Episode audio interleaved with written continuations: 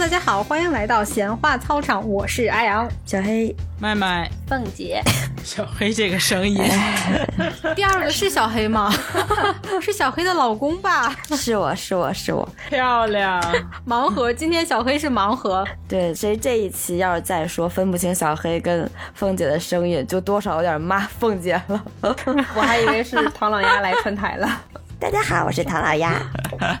对，刚才小黑说他可能只能录一段，然后后半段他可能要去输液。我想，嗯，你去吧，你一直在这个节目，我录不下去，我会一直想笑。哎，去医院挂个水。如此敬业，亮个声音就够了。哎，太难了。我觉得如果要评我们操场业绩的话，这个六月份绝对是我们。业绩的低谷期，业绩最差的一个月份，我们已经从一个周更节目变成了一个双周更节目，然后慢慢的就要变成月更节目，可咋整？就是可能操场的每周更新的 KPI 没有完成，但是大家都在各自的领域，什么生病的领域啊，工作的领域啊，兼职的领域啊，完成各自的 KPI。对，就是我们这种动不动就断更的行为，非常的。没谱，没溜儿。对，这个月主要是大家都在生病。阿阳生完，小黑生，小黑生完，凤姐生，凤姐生完，麦麦生。你说全了行吗？什么叫生了？生病的生。什么叫生完？产房传喜讯，大家生，大家都生了。嗯，然后真的运动会就齐了。嗯，但我觉得我之前那次请病假，我觉得再请再理。没说到，然后这一次呢，我真的是窝了一团火，就怎么呢？也是在情在理呀。你听我这声音，我的妈呀！不，我我觉得，我觉得小黑这次的病假真的是不可原谅。不，第一次是可原谅的，第二次确实不可原谅。对，本来我们上周就说好要录了嘛，然后呢，我就体谅小黑是吧？毕竟我也是过来人，刚过来的，正好也赶上端午嘛。我说你行吗？不行，咱就端午节之后再来录吧，然后好好放个假，休息休息。啊，然后我说行，咱们是不是还没有跟听众解释一下我怎么了？你你不是阳了吗？对，上期咱没解释是吗？对，没有解释，我阳了。我们在群里有说，我们小黑最终还是没有扛住，最后一个喜提阳，手阳，喜提手阳，对。哎，从新冠这方面来说，操场的 KPI 已经完成了。对对，终结在了小黑这里。而且小黑的这个新冠 KPI 完成的比较全，比较好。我几乎所有新冠的症状打卡打的比较满。对，就是主打一个体验派。对，小黑就所有的症状他都都都体验了一遍。你我那个时候是是咳嗽头疼，呃，但是我我没有失去嗅觉。嗯，然后小黑是不光头疼、咳咳嗽、头晕，还失去嗅觉，然后消化道也不太好，就嗯，整个 一整个就全体验了一遍。还有失眠。啊，对，还有失眠，就几乎新冠所有的的症状，我就全都有。我觉得你这一趟挺值的，相当值，是是是。是是是，这个票价真的是值回来了。你这如果写成一个病程录的话，就是我们医学生非常喜欢的一个病人，因为每天的病程都有变化，我们每天都有新的病程可以更新，每天都给我们一个惊喜，我们就非常的喜欢。这不就是把自己的快乐建立在别人的痛苦之上吗？建立在你的痛苦之上，我有有一丢丢的小窃喜，解气是吗？对，非常的解气。怎么说呢？就是一个字儿，该，都是该。作作，对小黑，其实大家有所不知，他的他的手手阳已经持续了很久了，持续到端午前的一周或者两周了吧？端午前一周开始。前一周开始，那到现在应该已经快两周半个月的时间了。两听现在他的状态，为什么呢？是因为新冠大人不放过他吗？不是，是因为他不服新冠大人。不是他不放过新冠大人，对他不放过新冠大人，舍不得，小小的叫嚣了一下。嗯，小小叫嚣一下，不服，哎，不服的收拾你。就这件事情，就是让我非常的气愤。就我们上周说好要录了嘛，然后心疼是吧？我就想，我不能老是当一个暴君，是不是？我要体恤民情啊。可是民情没有体恤我呀。对，本来说好端午节回来，大家休息好了，然后轻轻松松的来录节目。然后呢，我就回来之后我就问我说你怎么样了呀？可以录了吗？小黑说 我又发烧了，我还特别担心呢。我说 这又复阳了吗？这么快？然后他说不是，他说就是犯胃病了。我说哦，那那那就这样吧。我是昨天还是今天上午啊，我才知道你他妈的什么赖什么犯胃病啊！原来人家是端午节偷偷跑出去玩了，还偷偷去喝酒了。我就我我我就真的是非常气愤。我跟你说这个事儿啊，真的是你都不知道，你爆完料，我再给你爆一些料啊，让你气上加气。就怪麦麦，真嘴欠，我就怎么还没敢怪我跟阿阳说我出去玩儿，你怎么嘴那么欠，非得说，这是我说的吗？就是你说的，因为我没敢说，凤姐都尖，那凤姐啥也不念去。是我说的吗？就是你说的，不，这件事情也是很让我生气的，就是四个人的操场群里面，只有我一个人不知道小黑出去玩了。我我我不该在群里，我应该在群外。啥也不是。对我一看麦麦那天说你在海边玩的太狠了吧，然后我一想完了，坏了，得，我说的是，我说你，我叫你悠着点儿。反正大概就那意思。然后我当时想完了，然后果然果不其然，过了一会儿阿阳在群里面说怎么着。端午节还出去玩去了，对对对，我就嗯，我给你放假，让你好好休息，你出去玩去。对你他妈去完成另外的 KPI 了。而且我再给你爆一个料啊，这个料你说不是我非得要爆，你知道吗？因为小黑他们操市去也有招呼我，但是我确实是因为前一段时间工作太累了，我就是就是拒绝了他们。我说我不要跟你们去外面住几天，我要好好在家躺平两天。还在外边过夜了，岂止过夜了？你听我说，然后他们还拉了一个群，不知道为什么还把我拉了进去。你们拉群干啥呀？你把我踢出去就可以了呀。我还有其他人，就是出去玩的这帮人。然后那个群呢也没有聊任何天，也没有分享任何旅游的照片，白天从来没有消息，然后一到晚上十点开始就哐哐发红包，两块、三块、五块、八块这种的。我一看这是玩游戏呢，一开始我还想啊，我说还回复两句，我说你们这夸夸发红包，我这个不在你们，你跟没跟你们一块玩的人合适不合适啊？对不对？后来人家也没人理我，你直接然后呢，我就想我是退群呢还是不退群呢？我想我不退群，我要 到底要看看他们玩到几点。结果 实在是太烦了，咣了咣了咣了咣了，我从这睡觉，咣了咣了咣了咣了，一直响。然后就给消息免打扰了。好嘛，早起我一看，三点了，人家还在发红包呢。你想想，小黑同学拖着一个病体，而且是手阳的病体，去跟他们一块儿玩游戏，玩到凌晨三点多钟，我的天呐！而且是连续两个晚上。你想他现在能活着，我觉得都感谢新冠大人。要我是你，我现在就去烧香，去拜新冠大人，留你一条狗命。此刻呢，我也我也非常想吐槽一下凤姐。凤姐作为小黑的亲生姐姐，同卵双胞胎，知道，而且自己也体验过。为什么呀？手阳这种这个阳阳之后的这种病症的可怕，竟然还能允许自己的妹妹，不是允许，是带着自己的妹妹玩游戏玩到凌晨两三点，我也不知道是怎么 想的。来来，凤姐给你个发言的机会，你来回答一下。对你来回答一下。不是这个事儿，我必须要解释一下。这个事儿是小黑一开始就操持，他就就死乞白赖，就非得非得要出去玩儿。而且小黑跟小黑她老公，你们知道吗？是那种他们提出出去玩儿，你说不去，两人就老委屈了，就那种委就委屈，就那种啊，我都 就想出去玩儿，我那么难受，跟你说，你居然都不答应我陪我出去玩儿，就这种的，你知道吧？就这么热的天儿，凤姐根本就没有下水，好吗？我凤姐是多么想出去玩吗？是因为小黑跟她的老公就非常想出去玩，然后小黑因为这件事情特意在出去玩前两天休班请假，在家好好休息，就为了出去玩，有精神。就我不懂啊，就真的是，我就是你们要是去什么亚龙关啊，我还觉得情有可原。南戴河是个南戴河哦我的天呐，这个南戴河。你在唐山到秦皇岛，你他妈随便挑个周末就去了，就非得赶着这个节骨眼儿去吗？就是这么不把自己的命当命吗？就这我真的无法理解。不是是这样的，听我说啊，就是我去之前我就知道，因为刚阳完，就是身子还不行，所以我跟麦麦当时也说了，我说休闲的玩儿，本来就想的是我信你个鬼睡到自然醒。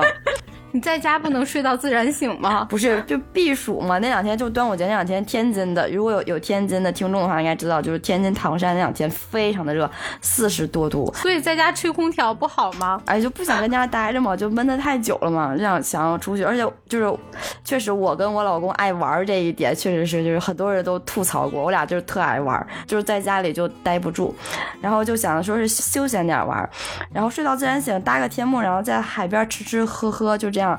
但是意外发生在我们进了那家民宿，发现民宿里面有一台麻将机，这谁顶得住？你知道吗？麻将机啊，亲，放那儿你能不玩吗？然后我们就每天回来吃完饭就说打麻将啊，然后就一打打到凌晨两三点，就第一天打到 打到凌晨两点半，然后。我就觉得不行，该睡太晚了。其实还想玩，但就觉得我应该顾及一下我的身体，然后睡了。然后第二天打到凌晨一点多，然后就觉得嗯，还是睡吧。不可能，我现在还有那群呢，我还有那群，你们最后一个发红包的日那个时间点还有呢啊！不要糊弄，听众朋友们，这期的这个公众号就 跑这个留钱记录。第一天打到三点多，第一天打三点多吗？对，好好无所谓，两点三点没有差太多。对，然后反正就是第二天，第二天玩完之后，我就觉得胃有点不太舒服，然后躺床上睡了，然后半夜。胃就后后半夜胃疼醒了，一直我我感觉我我是三点多就就躺下，可能也就半个小时，胃就疼醒了，然后一直疼到早上九点多，疼到早上九点多开始开始不疼了，然后我就又迷迷糊糊睡了一个小时，然后我们就收拾东西走了。哎，别这别别等等等，拉了一段拉了一段，就是拉喝酒那段了。没有小小黑这一趟非常惜命，他没有喝酒，喝的都是无醇的，不是就是犯胃病那天喝了半瓶吧。嗯啊，那这个我不知道，因为因为因为那个第二天打麻将打到了十一二点的时候，我实在是扛不住了，我说你们打吧，我去睡觉了，我真的扛不住了，我是先去睡觉了。就当时真觉得没事儿了，已经。不，我我们就拿，就是他他刚才漏的那段，就是他第二天犯胃病，然后自己又休息一会儿，然后又收拾行李，但是收拾完行李差不多就是十二点左右，我跟房东约定是一点退房，哎，我们小黑就说了。还有一个小时呢嘛，再打两圈然后就 一直打到一点 一点一点整，你知道吗？五分，嗯，一点零五，就是差五分一点的时候，我说差不多了，我说咱们得赶紧往下搬东西了，东西我们还得搬一会儿呢。小黑说：“这不还有五分钟吗？再打一圈，再来一圈。”然后又打了一圈，知道吗？小黑还是体格好啊。对，就是小黑就拖着病体，胃还疼，但是一说打麻将那就贼精神。咋都这么大瘾呢？麻将机啊，谁能受了啊？主要是那两天真的觉得身体状况状况特别好，要不然我也不能那天还喝了瓶酒。我就觉得哎，真的是一点事儿都没有了。然后我就哎，还喝了半瓶酒。新冠大人给你开了个玩笑，对，然后就被新冠大人狠狠的罚了一把。呃，端午节之前，小黑就在群里面说，哎，端午节去哪玩啊？然后我是一直在。我不知道你有没有发现啊，我是一直在想要跟你透露，就是我我阳过之后，虽然说感觉没什么问题了，但是身体呢还是需要养一养的。我就一直在说这个一个月一个月，我说怎么着得休息一个月。但是显然小黑同学没有听劝，他并没有听进去我这个 休养一个月的劝。对，其实小黑说出去玩的时候，因为他有找我嘛，他确实说的是啊，我们去找个海边是吧，租个民宿，然后休闲的。躺两天，就我觉得哎还可以的。那谁能成想他们还玩到两三点的有这个麻将，这个 就没想到麻将机嘛，都怪凤姐订什么房间里面竟然还有一个麻将机。我跟你说，就是你熬夜的话，对这个身体是消耗最大的。我感觉就是我现在非常庆幸没跟你们去，要不然回来我跟你说，我即使没有阳，我也没有什么感冒什么的，我跟你们熬到两三点，这个这两天，我跟你说回来我得要我半条命。我一个礼拜都缓不过来，就别说别说你这个病体还拖着。我那个时候好了之后，我真的去我走二十分钟的路，我觉得我回来都要喘一会儿歇一会儿。明显，我觉得我之前还一直觉得我身体比小黑好呢，我现在觉得嗯 不行，我不如小黑。对，毕竟你没有打到三点的麻将，你试试。对，不行，打麻将的时候真没事儿啊，精神头十足。所以一直到今天上午的时候，我啊，就是听到这件事情的时候，我还是觉得心里憋了一团火。就是成年人三十多了，已经是别人口中的老姐姐了，就是对，你就能不能靠点谱？这这。哎呀，现在想起来还让我非常不能理解，所以今天这期节目，我觉得我一直会处于愤怒的状态。对，就是有的人不靠谱，他可能影响别人，比如凤姐。但有的人不靠谱是就是只针对于自己，像小黑这种，就觉得让人很不理解。你不靠谱等于自杀。这怎么这怎么一个话题给我们两个都编排进去了呢？我我觉得我在这里面，我这件事情里面我还比较靠谱。你靠谱，你还亲眼看着你的亲生妹妹熬夜打麻将。对呀，你还你还让他玩到两两三点的。我劝他来着，劝不住啊。他没亲眼看。他到点就困了，他就进屋去睡了。对对对对，对 我就去睡觉了。我困的顶不住了，根本就他们在打麻将，我一直在磕头。是没有这个意识，我感觉就是不服，主打就是一个不服。主要真觉得没没啥事。我那个端午节的前一天，我甚至连咳嗽都不咳了，就是觉得哎呦操，好了，就是会有这种幻象，你知道吗？像你这种情况，如果再测抗原的话，就可能又恢复到两道杠。你这叫复阳。没有没有，一直没有阳，就没有复阳，但只不过就是 你还很得意是吗？没有，就是你你有没有出现这两道杠已经不重要，你的声音已经说明了一切，好吗？你的症状已经说明了一切。就是我我现在状况就是胃炎加急性咽炎加鼻炎。就是喝酒这件事情，我也是觉得你这个没有理由可以原谅，因为我当时也是觉得。就是好很多了嘛，然后喝了酒，然后第二天就有点咳嗽，然后当时小黑还说，你就没有怀疑是因为你喝了酒吗？你既然知道我是因为喝了酒嗓子又痛了，你为什么还要自己去实践呢？不是因为你那个时候的时候，因为你那个时候你一直在说你那段时间状态还不行，就很累嘛。然后在这种情况下，你喝了酒，但我觉得我没事儿了，我不咳嗽了，嗓子也不疼了，头也不疼了，我就觉得嗯没有事儿。而且我第一天 还就是谨慎了点，第一天没喝，第二天觉得第一天喝的那种零醇的，就是没有酒精的。啤酒，然后第二天就觉得哎也没事儿，我就可以喝一点，我就喝了 半瓶，然后就完蛋。而且咱咱就说从这个经济实惠的角度想，你们舟车劳顿，花着油钱、高速费以及高额的民宿假期的民宿的这个费用，然后去那里打麻将，咱们在家支个桌子，这三天假期咱们省多少钱呢？是吧？咱们同样糟践身体，咱们别花钱了，行吧？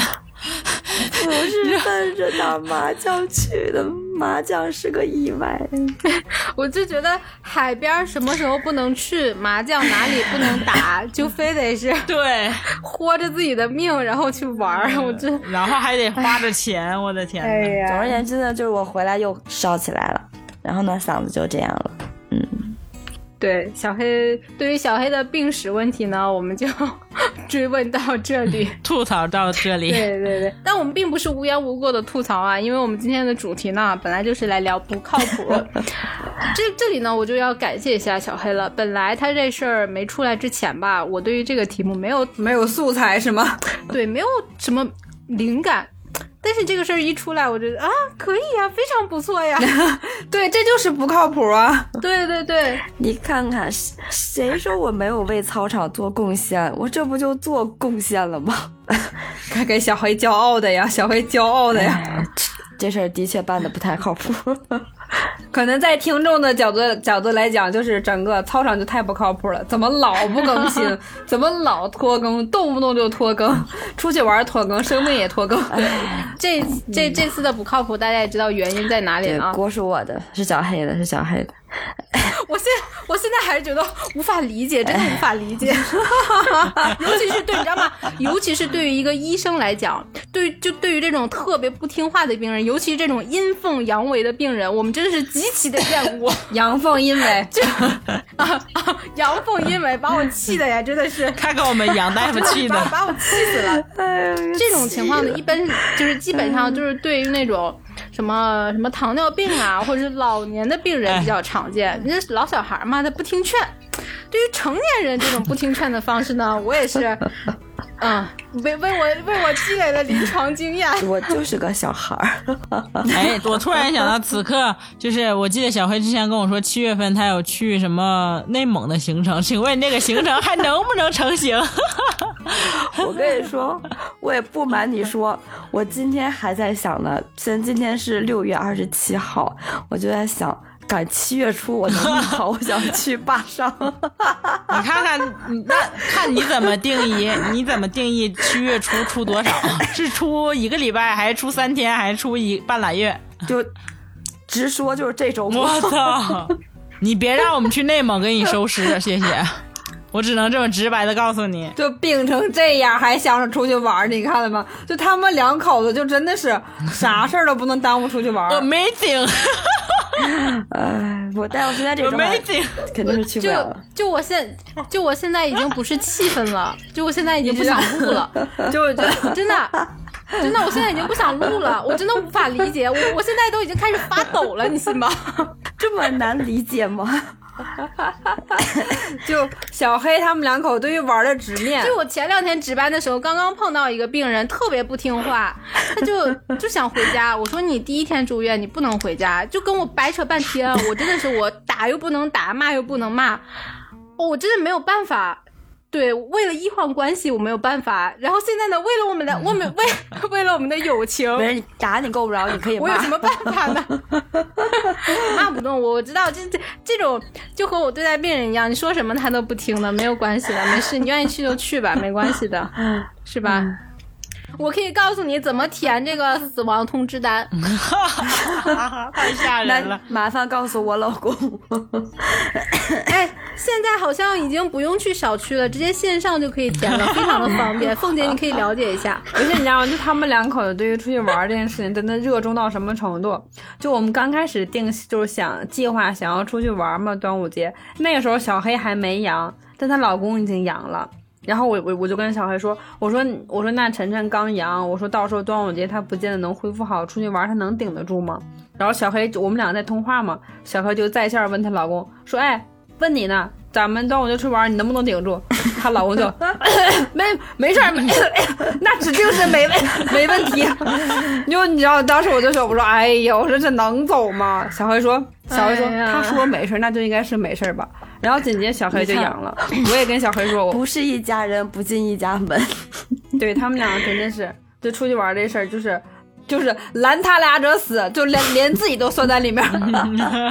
对，就是这样，就是你们多少也算半个这个。医生家属吧，能不能稍微体谅一下我们的心情？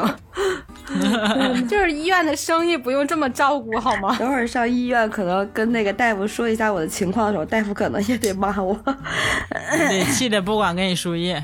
一般一般情况下就是翻你个白眼。你哎，你可以在他走了之后跟着他，看他到办公室，他会跟别人分享你的故事的。我想起，哎，这来傻逼啊！这刚要我到上海边了，还喝酒还打。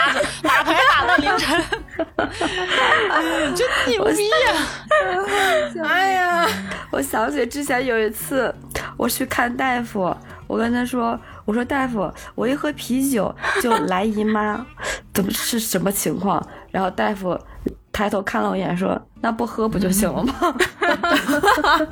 白了我一眼，一点毛病都没有，真是一点毛病都没有。哎，那你后你现在喝啤酒还来吗？不来，没有事儿了。哦，那你也可以这个周末再去内蒙看看，看你还有事儿没事儿。人嘛，是不是靠的就是一个免疫力？我觉得你能行。对，昨天小陈这还说呢，哎，看看这这两天潮怎么样，咱们去挖花蛤呀。你老公是不是想续弦呢？没有，然后他说完之后，我说：“哎，你你跟我想想一块儿去了。”杨哥这两天不也在吗？我说我也在想呢，看看潮，如果潮要是好的话，下班咱们去。结果后来看了一下，潮不好，就没有去。好吧，所以就是我们也不要吐槽小黑了，他这就是。家庭氛围就是这样的。就人人生至死是少年，对，人生至死是少女，就就就就人生至死是傻子吧？就得压着棺材板，我也得继续蹦迪那种的，就是我们就就就 随他去吧，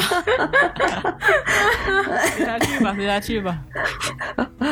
北野武说了，无聊的人生我宁可死也不要。哇塞！北野武的棺材板要压不住了。北野武老师，对不起。天，我真是太搞笑了，真是无语子。是身为朋友啊，我们的底线是在这里的啊，底线在这里的。然后看我们这个底线还能降到多低，所以这一趴是不是已经可以过了？嗯，可以去刮水了可。以结束了。这个开场过于过于久了，对你你想去就去吧。然后我来教凤姐怎么填死亡通知单，就这样吧。小黑顶不住了，小三黑联单怎么填？小黑要去医院挂个水了。现在是晚上二十一点十二分，小黑去医院挂个急诊。操场是第一第一次录一半儿，然后有人早退。嗯，他对这期节目已经相当靠谱了。对，贡献了嗯一半时长的素材。感谢小黑用生命为我们提供素材，宁愿活在操场的心中。这都是我计划好的，这都是我计划的一 part。对，小黑为此已经逃过了三期节目剪辑了。真开心。好，就这样吧，你们加油！好，你自己跟大家告个别吧。感谢大家收听这一期不靠谱的小黑，我是小黑，小黑，拜拜。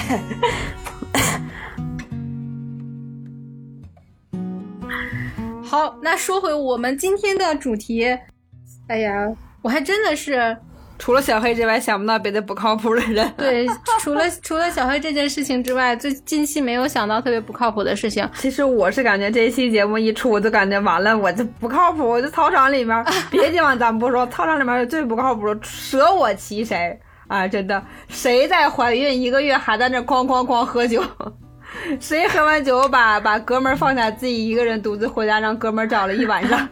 听听故事是多么的相似，不，果然都是一家子 的出来的，听到了吗？一说到不靠谱，我就想到操场四个人嘛，那绝对是我，我就不用等你们，就不用等你你你们吐槽，我自己先吐槽。哎，我想到的就是有几次操场这个录音没有成功，都是你那边出现了问题。我以为你要说这个不靠谱。说说你自己重录了多少遍？对啊，就是听众朋友们，你们去听之前的节目，就有很很多期都是我这边录音设备啊，或者说我自己忘了 忘了戴耳机啊，就导致我这边音频我这段音频不能用，于是乎我就要自己重录。重录是怎么录？是把自己关在这个小屋子里面，然后呢，打开手机的录音功能，给我们详细说说。对，打开手机的录音功能，然后耳机里面插着自己当时的录音录音的材料，然后就跟着这个材料，材料说什么我说什么。重点是我要把语气还有我的所有的就是包括呼吸、笑声全录到里面。对，你就我跟你说，如果我的我的隔壁邻居听到，肯定会想，这隔壁住的怕是个傻子吧？就我自己都觉得我自己是个傻子。你就是录播客，可惜了你这个对才华，应该去表演你应该去当什么一话剧演员呐？对呀、默剧演员呐，适合你。这就是表演呀，你知道，我一个人去补录就跟表演一样，就我要假设对方对面坐了四位，坐坐了你们三位，然后跟你们去互动，跟你们去笑，然后就怎么着去沟通。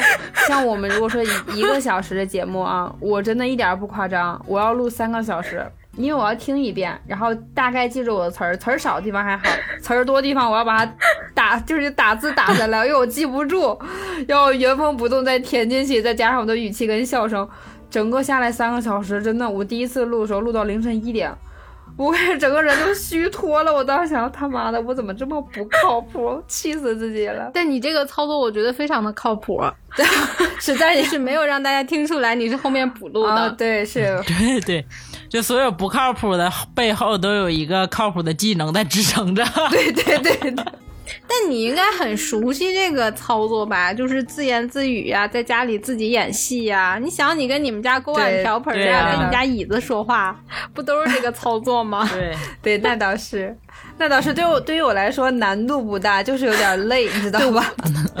一下子要又听又说，然后又演，就特别的累。这个真的是，因为我也有过一次补录，就我就补录了几句话吧，好像就是个开场，我就真的是太尬了。而且就是你这样聊天的时候说话和你自己录，那情绪完全不是一个状态，就一下都能全不一样听出来你要是不一样的，就特别出戏。对是但是凤姐录出来的每次都让大家觉得非常赞 就完全一。样，对，你可知道凤姐自己 NG 了多少遍？就是刚开始录的时候也是感觉，就是自己录完之后重录之后再听，感觉好像在念课文，这不行，这这这一听太假了。然后就再去录，再去录，到最后就是你就这么说吧，就必须得喝两杯啤酒再录，要不然达不到那个亢奋的状态。对了，这个戏感来了是吗？你你因为像我们正常我们这么录的话，你声音都是提高，要高那么两三度的，嗯，然后你一个人录的时候，你就可能会正常，对，对，就特别累，就这个事儿不靠谱，带给自己的伤害值真的是非常的大。从那之后我就有点阴影，每次录音前都检查一下录音设备啊、有声音，对我的耳机哦插好了，很可怕。哎，所以说麦麦是没有被我们大家公认的不靠谱是吗？麦麦好像没有过，没有，我应该没有什么不靠谱的行为吧？就麦麦应该是操场里面最发挥最稳定的一个，对，就是不管是在录音的时候还是在工作当中都没有过不靠谱。主打就是一个老成主，打的是一个稳定，对，怎样？你知道为什么麦麦这就是能如此靠谱吗？主要是他遇见太多个不靠谱的人，就所以内心就很笃定和稳定了，就是不会在我内心掀起多大的波澜。就是你见过太多这种踩雷的不靠谱的事儿了，然后你就知道雷在哪儿，你就避雷了，是吗？对，就知道很讨厌。是我们成就了你。说是吧，到点儿不来 是吧？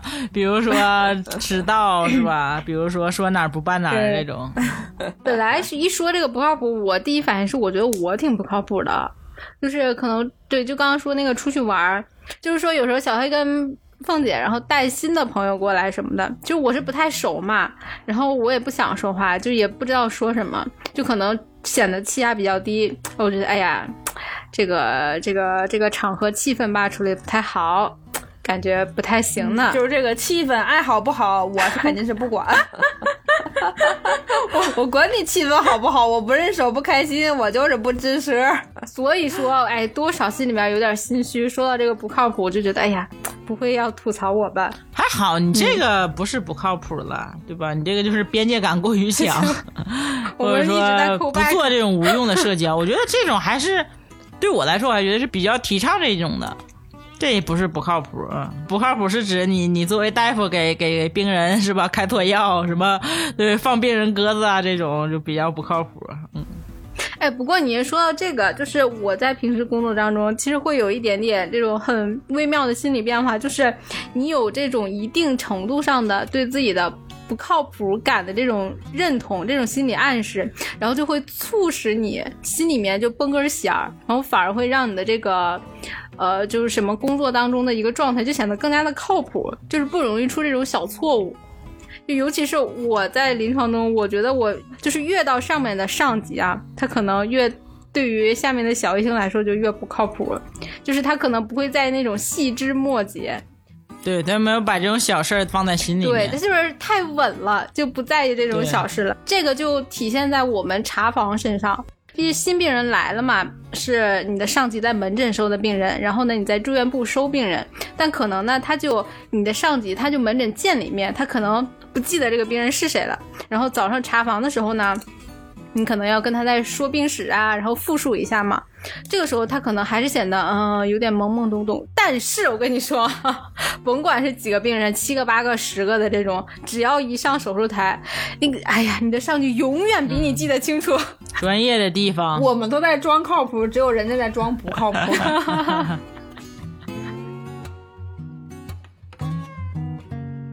所以说不靠谱这件事情不是一个人的特性，是每个人对待不同事情他所展现出来的一面。所以说一个人他不可能所有地方都不靠谱，对吧？对他一定是针对某一些点，他觉得他可以嗯稍微放、放松一点，打个小岔，走个小私这种，他就不靠谱了。他是有一个潜意识的，就比如说我我老板，他就是一个什么样的？我觉得他是有时候非常不靠谱。在我跟他数十年的职业生涯里，发生过上百次，我感觉，比如我们定到在 A 路口，然后几点在那里汇合，然后我就看遥远的从远方看到他的车开过来，从我面前唰的一下子开过去。我我后来我就发现啊，他看不到我，或者说走神了，就是打岔了开过去了，我就老远的地方跟他挥手挥手，依旧看不到我，唰一下子开过去，你知道吗？他是记错地儿了吗？就忘了忘了在路口上接我，啊，就就是这种事情发生过无数回，你知道吗？就后来我就我就跟他说什么呀？我说那个你提前到哪前两个路口的你就告诉我，我我提前下去，或者说我提前给你拨通电话，然后我我看见车了，然后你就停下来，这样我可以提醒你，或者说就是看他车从远处过来的时候，我就赶紧给他拨电话，我说哎，我说我到这儿到这儿了，赶紧停下来接我。就就就就这种事情发生无数次，比如说我们定好了几点几点去什么地方，也是已经到那个点儿了，人不见，来不了，干什么去了，还在跟上一个事情还在谈，可能还没有完事儿，这种就都是这种事情发生过无数次。但是你要说，比如说今天有一个客户要约他，有一个业务要谈，你放一百个心，他绝对忘不了。绝对忘不了。对 挣钱的事儿那不能对，一分钟也不可能迟到，一分钟也不可能就是这个地点记错，就是肯定能准时准点的到位。这就是说对。人人就是这样嘛，他肯定是选择嗯。他能承受的一些范围内，或者他比较容易忽略的一件事一些事情上选择不靠谱。对，就是要如果说聊到工作不靠谱啊，就是我感觉在工作上，一般大家都是比较认真对待的嘛，不靠谱的人还比较少。但是我就一想中想到了我自己曾经在中国移动上班的时候，在前台的时候，就是这个同事也是个姑娘，我就就就叫她为小雨吧。就小雨就是我见过，就是发生在她身上不靠谱的事情太就是多了。比你还不靠谱是吗？你的不靠谱是跟他学的，不，我在工作中还挺靠谱的。就是这个姑娘发生她发生在她身上不靠谱的事情就太多了，比如说啊给客户交话费，在当时系统出问题了，然后她就跟客户说说那个，哎，你先把钱给我，然后等能交了我再给你交。因为那个客户也是附近小区住的嘛，就说那肯定跑不了啊，说啊那行吧，就把一百块钱给了小雨，就说啊等那个系统好了你帮我交。小雨说好的。然后两个小时之后系统好了，我跟我我就提醒小雨说，你记得给那个大哥交话费，大哥不是把钱给你了吗？他说啊对呀，然后他就打开了系统，突然之间他缓慢的转头看向我说，大哥电话号码是多少？我操！我我刚才想问他是不是没问电话号码？然后我就愣了一下，我说我说你没留电话啊？他说没有啊，他还没告诉我电话呀那。那大哥也是虎吧？这大哥也是个二逼。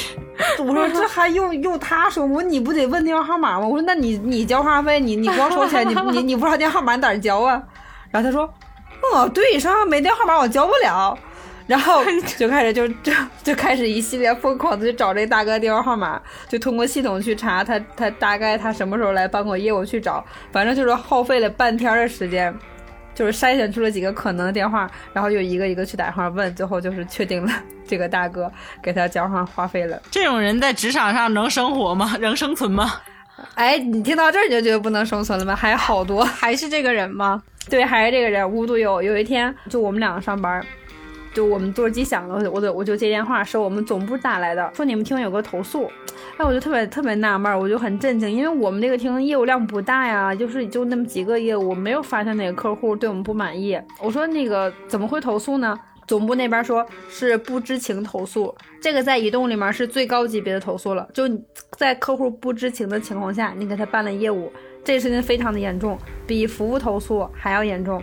啊！哦我当时就慌了，我就说怎么可能会遇到这么严重的投诉情况？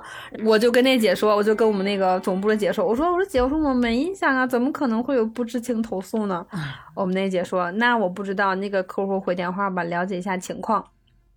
我说好的，你说号码我记一下。他一边跟我念，我我就一边嘴里面叨咕一边记，什么幺三叉叉叉叉叉，我就开始念。我一边念的时候，我就看到我前面的小雨，前面工位的小雨，缓缓的把头转向了我。然后挂了电话之后，我就看他，我说看啥呀？给客户回电话呀？是不是有说说说有投诉？然后小雨就看着我说：“我妈的电话。”我我就我操我说啊，他说你刚你刚才念的是我妈的电话来，的奸细吗？我说你 卧底，对，我说你妈为啥投诉你呀？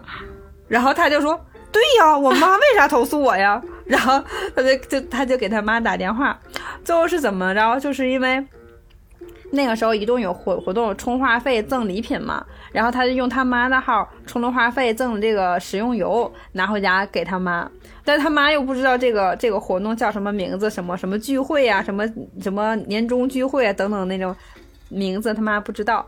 然后移动就给他妈打电话的时候，他妈正在打麻将，就很烦气接电话说说说咋谁呀？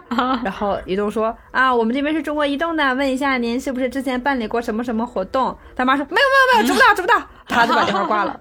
这这个投诉的单子就产生了。好嘛，对，最后就以呃他妈给移动打电话说啊，说我记错了，是确实是办过。然后呢，移动就浅浅的扣了一百块钱工资，然后这个事情就解决了。中午这一百块钱买多少油？买桶油，对，是，对，漂亮！这个故事告诉我们，不要贪公家的小便宜嘛，对不对？不要对是吧？公司搞个活动，你还内部消化了，搞什么嘛？这个故事应该告诉我们：有其女必有其母。对，这个故事当时给我的感觉就是，嗯，原来他不靠谱是是随他妈了。还有，还是这个人吗？对，还是这个姑娘，为什么说特别特别让我觉得 凤姐靠这姑娘可以啃完这一期节目了。可以的？我跟你说，真的可以的。就但是这姑娘她她这个人是非常好的，就是又很善良。听着就是一个要有点感觉很中二的一个一个人。对对对对对，这姑娘是有她她，但她有她的优点，她做饭相当好吃。这是优点。对，就有有有一次，我们移动厅那个门是那个 U 型锁，你们懂吗？那种长的 U 型锁，然后锁在嗯两个那个门扶手上，把门锁好，然后那个锁、嗯那个锁眼儿冲外嘛，这样，然后早上来就直接一开就开开了。有一天是这个姑娘她自己上班，我和班长都休班了。第二天我上班，我到门口之后，我就发现我打不开这个门，为什么呢？因为它锁眼冲里面给我锁上了，所以那个锁眼就紧挨着门，就是门的扶手，他们两个是贴在一起，是亲吻在一起的。我的钥匙根本就伸不进去，你知道吗？然后我当时看这锁就我就又又小雨干的吧，然后我就给他打电话，我说昨儿是不是你是不是你锁门？他说是，我说我这门打不开了，他说为啥呀？我说你这锁眼，你你为什么跟你说多少遍锁眼冲外冲外，你冲里锁上了？最后是有一个客户要过来办业务，但是我进不去，我就跟这客户说，我说不好意思，大哥，我我说这个这个门现在我开不开，我现在正在等领导过来。然后这个大哥说，我着急上班咋弄啊？我说那我也没法。于是这大哥去了他们家，拿了电锯，把他给锯开了，把这个锁给锯开了。看看大哥多多靠谱。给我赶上一个靠谱的客户，把门给锯开了。对，就这样事儿特别多。还有我们那时候那个大保险柜，就一人来高的保保险柜里面放满了手机。对，这把钥匙从这个厅建听以来，就一直在我们班长手里面放了十年，流传了十年。就那天我们班长休班，然后把钥匙给了小雨，第二天小雨就丢了，就过来就，而而且你知道这个姑娘是是那种是是那种特别是那种特别自然云淡风轻跟你说我找不着了，你就看着她还得是小雨，对，他说我我找不着了，我说啥叫找不着？你放哪儿了？然后小雨说我要知道放哪儿，那还能叫找不着了吗？他还怼我，你知道吗？没毛病。一点没毛病。我觉得这个，自从我们树立了杨哥、三哥。这个形象之后，小 小雨这个 IP 又要对，火，就是对，我吾辈之楷模之小雨。当时在厅里面，就是小雨的槽点太多，我们在一起这三个姑娘嘛，也是关系特别好，就一每天都在吐槽。小雨每天都会出各种各样的状况，就比如说加班的时候，然后 我我去别的厅替班，她在加班。然后我就打车回家的路途，正好路过我们厅，我看到厅灯还亮着，我就知道他在加班。我就想说两个人一起加会快一点嘛，然后我就让让司机停下了，我就下车到门口，我看我们的卷帘门是拉下来的，我就拍门，我说我我说小雨小雨开门，我我进去跟你一块加班。他他在里边跟我说不开。我 去，我说什么开不开？我说你我说你在里面把门打开。他说开不开？我已经把自己锁了一个小时了，我都半天了，我没出去。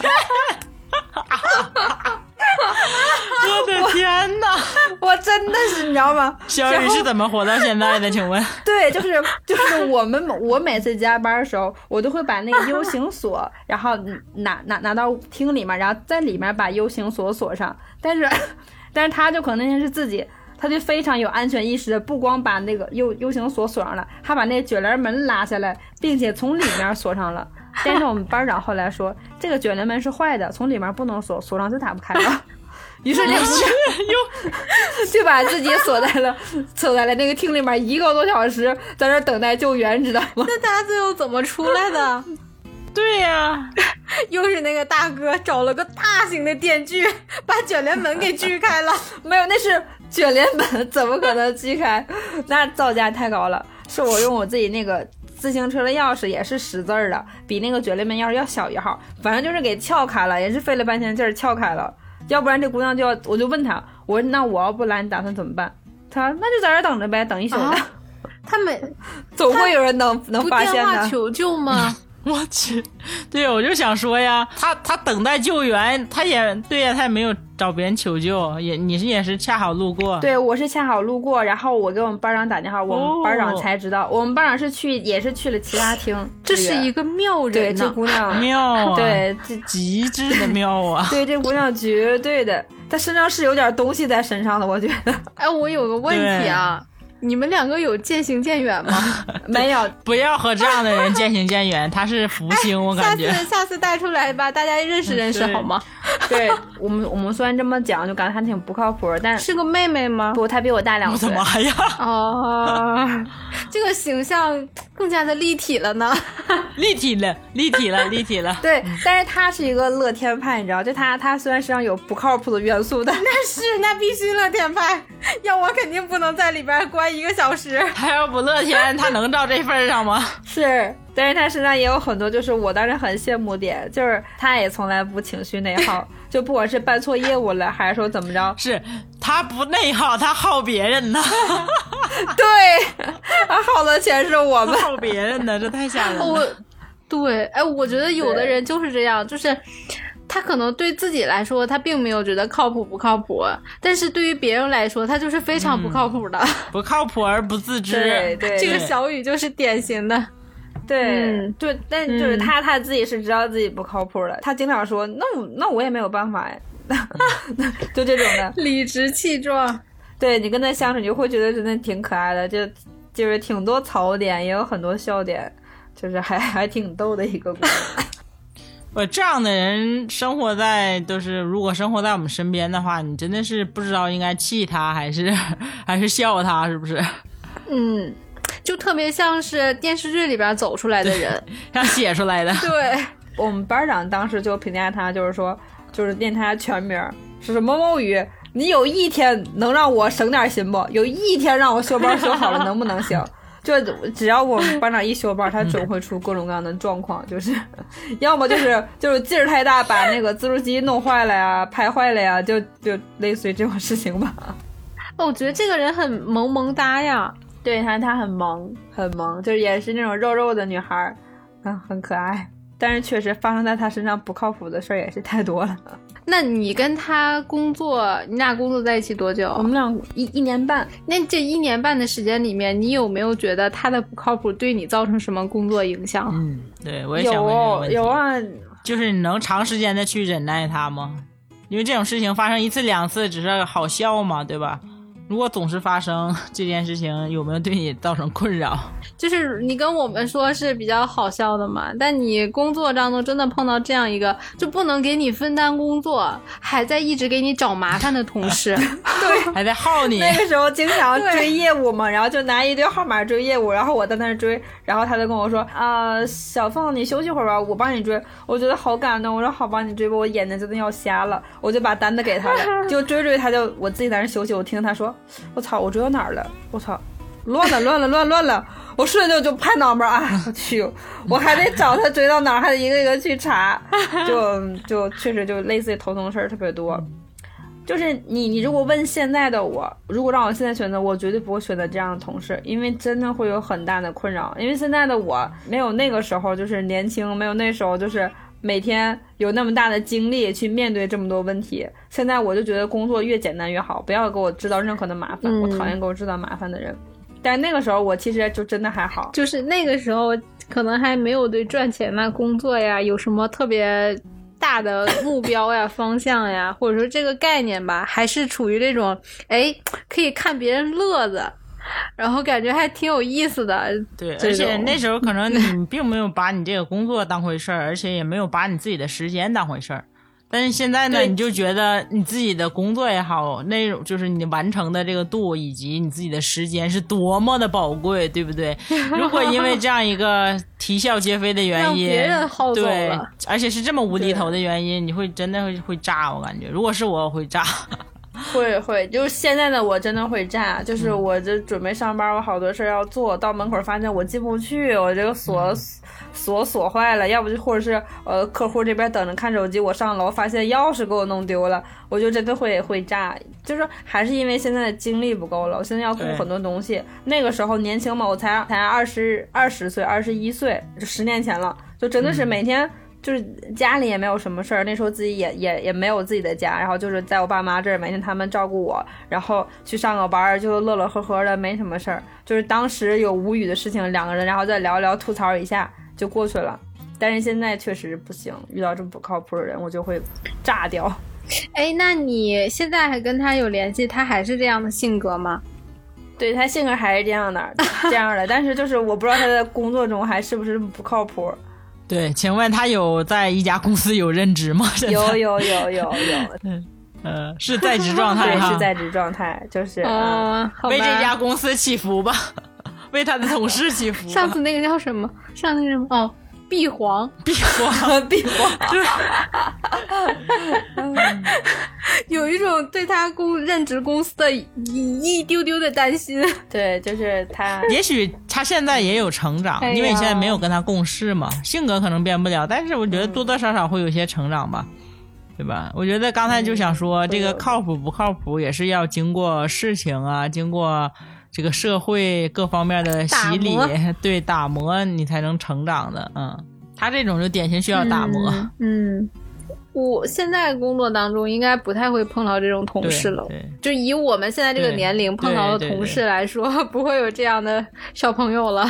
对，现在现在都是老油条比较多，你需要防着点，儿。就是，就你即使碰到这种年轻的小孩儿，比如说公司里面有，那你就去打磨他就好了，对 你也不会容忍他，或者说 OK 啊，就就算了什么的，是吧？开个玩笑，打个岔过去了，一次两次吧可能会，但如果时间长了，就会打磨他。对，对，是这样的，嗯，太可爱了。他当时结婚了吗？他当时没有结婚，然后他在我后面结的婚，哦他是，然后他现在就是生了一个女儿，生了个闺女，然后也挺幸福的。我刚才有隐隐的担心，他会不会自己带孩子的时候也这样？他不自己带孩子，他不自己带孩子他，不 不敢带是吗？啊不是嫌烦，哦就直接就扔给孩子奶奶，就那种哦我那还行。我不看。对他这，你让他就是这个人嘛，你对自己还是有清晰的 认知，知道这孩子跟着我 也不好过。啊，对他他自个儿是这么说，他说我看不好，让我看我我嗯我高低得给他丢了，就这种的。那确实，这事儿办得出来。你这姐们对对自己认知还可以。其实我还挺佩服他，他是一个思想相当清醒的人。你看他不靠谱吧，证明他对工作不是很在意，所以他才不靠谱。但他对于他后来就是他相亲、嗯找对象，然后包括他要那个结婚，然后就是聊结婚的事儿，聊什么买房、装修，以及他要孩子这些计划什么的，他都是非常就有自己想法的，而且非常笃定的按照自己的上心了，是吧？对他的人生是按照他自己想要那个方向去发展的，他是很清楚自己想要什么的一个姑娘。所以这又 call back 刚才麦麦说的那个了。有的人他并不是真的不靠谱，他只是对某些事情他不在意，对他在意的事情、他是非常靠谱的。嗯嗯，对对 对，还是看你的关你的关注点在哪里。对，是这样的。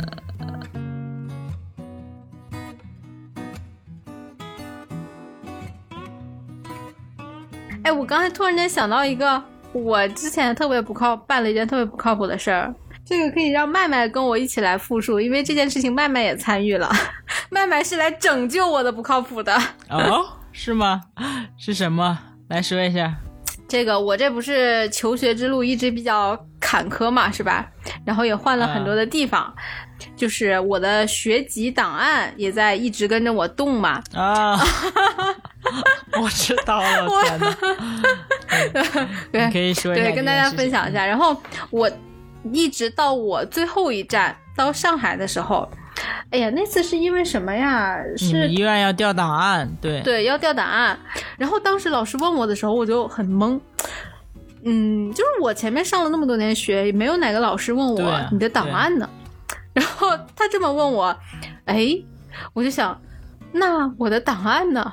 呃，可能就是有一点点不一样的吧。我不是应届考研究生，如果是应届考的话，你这个档案是在学校和学校之间转手的，你也不用经手。但因为我当时已经毕业了嘛，这个时候呢，它其实应该是在当地的人才市场，对对吧？对对对，我当时那个档案是我本科毕业的时候呢，学校直接发给我们了，但这一点我觉得是学校做的不靠谱，他不应该直接发给我，档案其实应该是不经你手的。对他这个档案就是不应该经手，要不然就是你工作的这个地方下一站，要不就是你户籍啊，或者说你人才市场。对，而且他发给我之后，他也没跟我说这个档案要怎么弄，所以我我也是比较懵逼的状态，然后就进入了一段记忆的空白区。我后来好像是通过邮寄的方式，然后是邮到人才市场。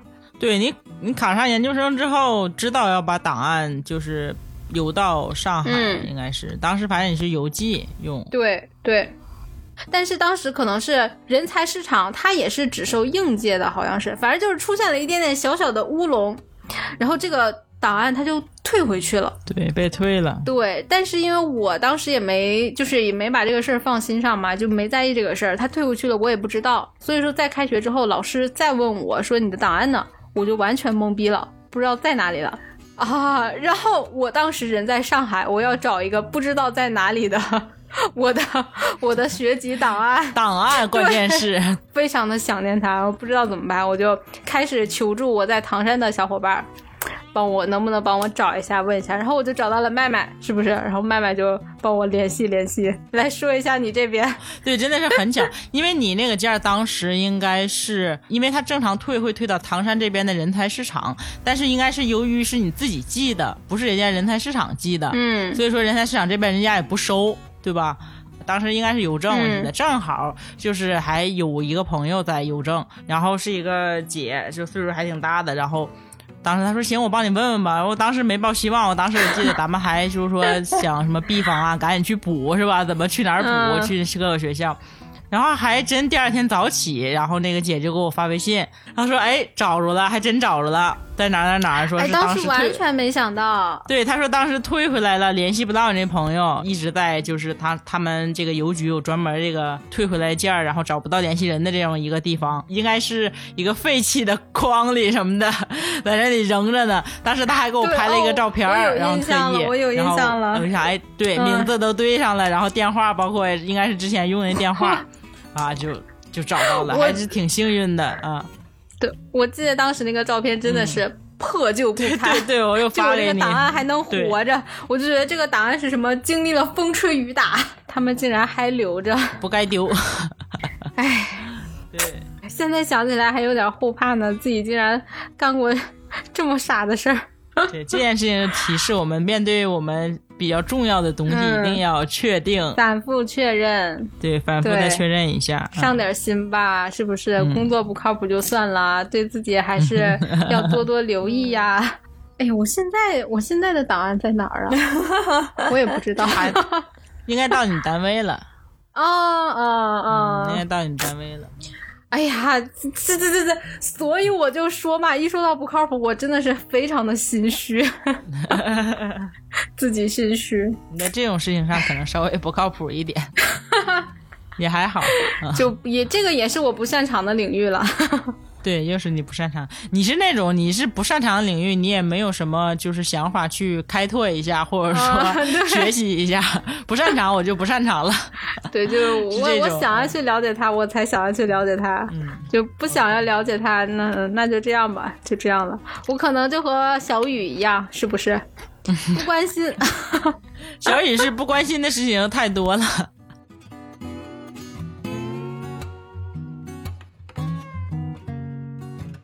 就我们聊了很多，其实我感觉就是那种比较无厘头、无厘头的不靠谱嘛，不管是同事的呀，还是朋友的，那就是有没有什么就是你生命中或者说你你的亲人中让你感觉非常不靠谱的事儿，你们有吗？我觉得我刚才丢档案的事儿就对我的生命非常的不靠谱了。哎，你说到这个，我想起来就可以浅浅的提一下啊啊，就是。和家人这方面，我是觉得我也不靠谱的。就拿我和我们家的关系来说，那肯定是我离开家这么多年，然后相比于你们来说，从子女关系的角度来看，那我肯定对我的父母来说，我就是不靠谱的孩子呀。啊，就是陪伴比较少嘛，离太远了。嗯，这没也没有办法。对，因为这个距离上的限制嘛，所以说，嗯，对于我。家人什么不靠谱的这种事情就接触的比较少了，所以更多的还是我对于他们的不靠谱，而不是他们对我的不靠谱。他们对我来说应该是相当靠谱了。我我这要讲一个，就是我发发生在我们自己身上的，因为小黑已经去挂水了，已经不在了，去了，去挂水了。就他他现在不在这儿，就是这个故事，如果他在的话，我相信他也一定会会会讲这个事儿。又要扒你们家历史了吗？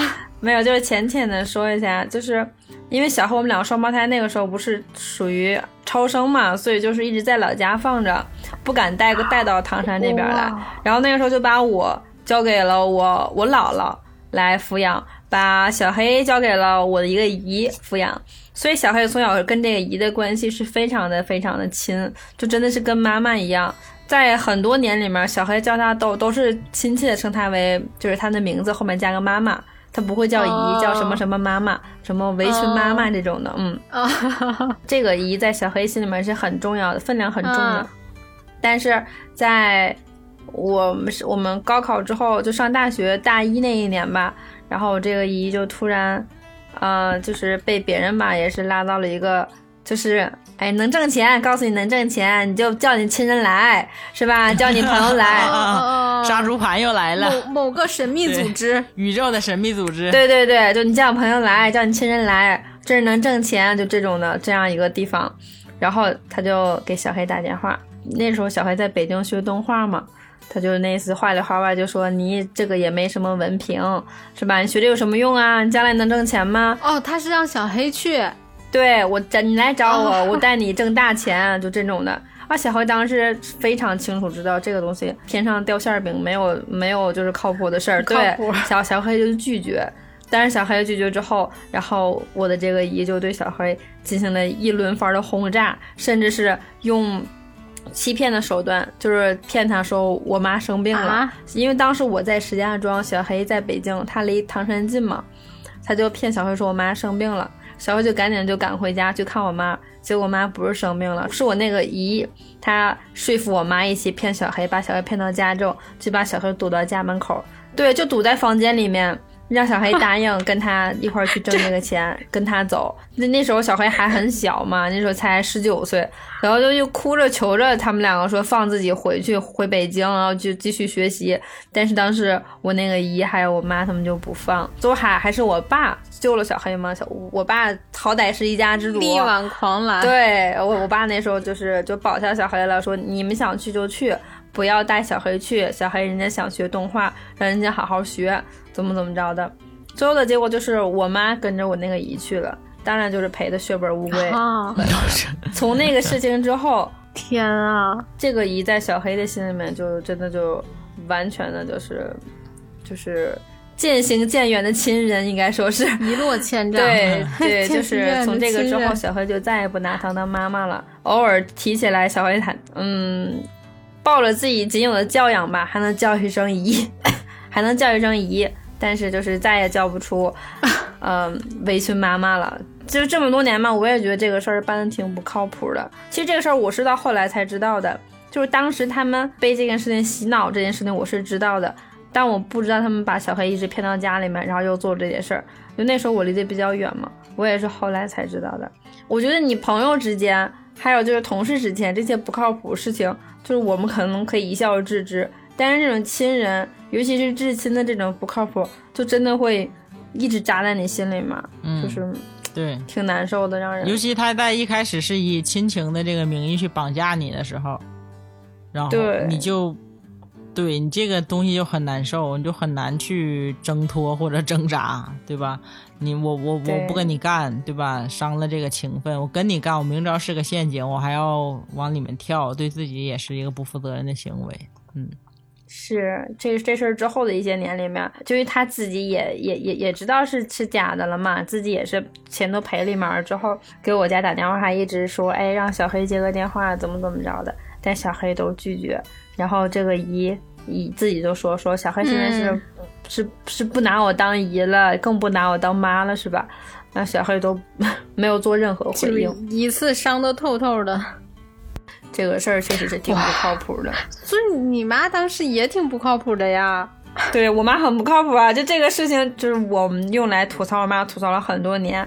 就每一次到现在 都是我妈，只要但凡说起就是这个类似的话题，我们都跟我说，你就就别说了。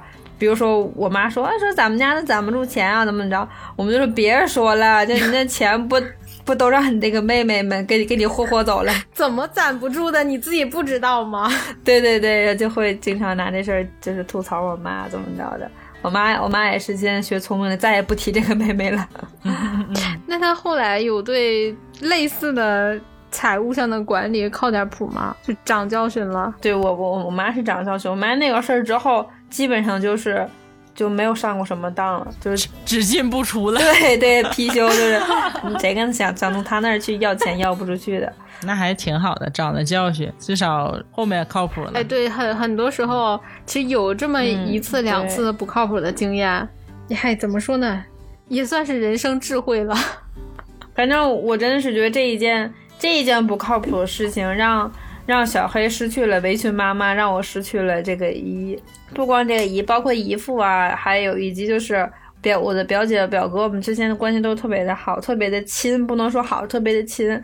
就这个事儿之后，我们就再也找不到之前亲密的感觉了，没有，就打电话有事儿就说事儿，不会再说唠唠家常啊，就最近怎么样啊，不会再说这些了。就是可能这件事情已经上升到一定的这个现实和利益的一个关系，就是他是他不是在办一件不靠谱的事情，而是已经把自己放到一个不靠谱的一个一个位置上，就是对，就把它定义成了一个不靠谱的亲人。那你你在之后再说什么事情或者再办什么事情，都会让我心里产生怀疑。对，就是在我们心里面，就是他就是不靠谱的亲人，然后我们就不想再继续就是相处了。就是他如果单纯的只是他自己去参加了这个神秘组织，然后办了这件不靠谱的事儿，你可能还有一定的接受度。但是他伙同你妈，然后来非要拉着小黑，我觉得这件事情应该是对你们影响更大的嘛。对，是，就像我就像我刚才提到小雨，我就说，我说有很多不靠谱的事儿发生在他身上，但你让我评价这个人，我到现在依旧不觉得他是一个不靠谱的人。但是这个亲人，我就真的说他是个不靠谱的哎，人。这个就是不靠谱的事儿和不靠谱的人。哎，对对对对对对对，有区别。对对，就这个是有区别的。就是你看，在我、我在回忆起小雨这一趴，我可以笑着跟你们聊，觉得特别有意思，怎么怎么怎么着。但是我在回忆起我这个姨的时候，我是觉得挺沉重，就是挺还挺伤心的的。所以这就是告诉我们，我们可以做一些不靠谱的事情，但是千万不能成为一个不靠谱的人。对，要不然会伤了别人的心，让别人远离你。就是你得心里有谱。是，哎，有谱。哎，这句话怎么这么熟呢？不要去想它的出处，不要去想。啊啊我想起来了是吧，凤姐，你要不说话的话，我还对我还没想起来。你一说话，我想起来了，心里有谱。心里有谱啊！好，我们这期节目也差不多了，好，我们差不多了。嗯，凤姐这个后面这故事上升的高度挺好的，成功的让我们区分了不靠哎谱的人，和事。果然，今天下午的时候我还私聊了一下凤姐，我说你要说什么故事呀？因为我感觉这期是吧，估计是也是凤姐是台柱子，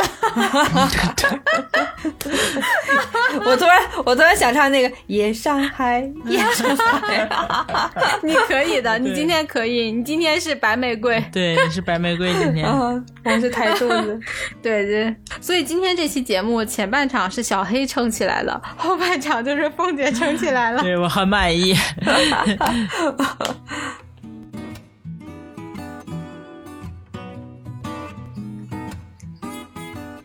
给个祝福吧，祝大家可以遇到不靠谱的事儿，但尽量不要遇到不靠谱的人。哎，可以可以，非常非常好。嗯，对，然后另外的小小的祝福呢，就是祝小黑能够心里明白一点儿，是吧？珍惜一下自己的生命健康问题，好吗？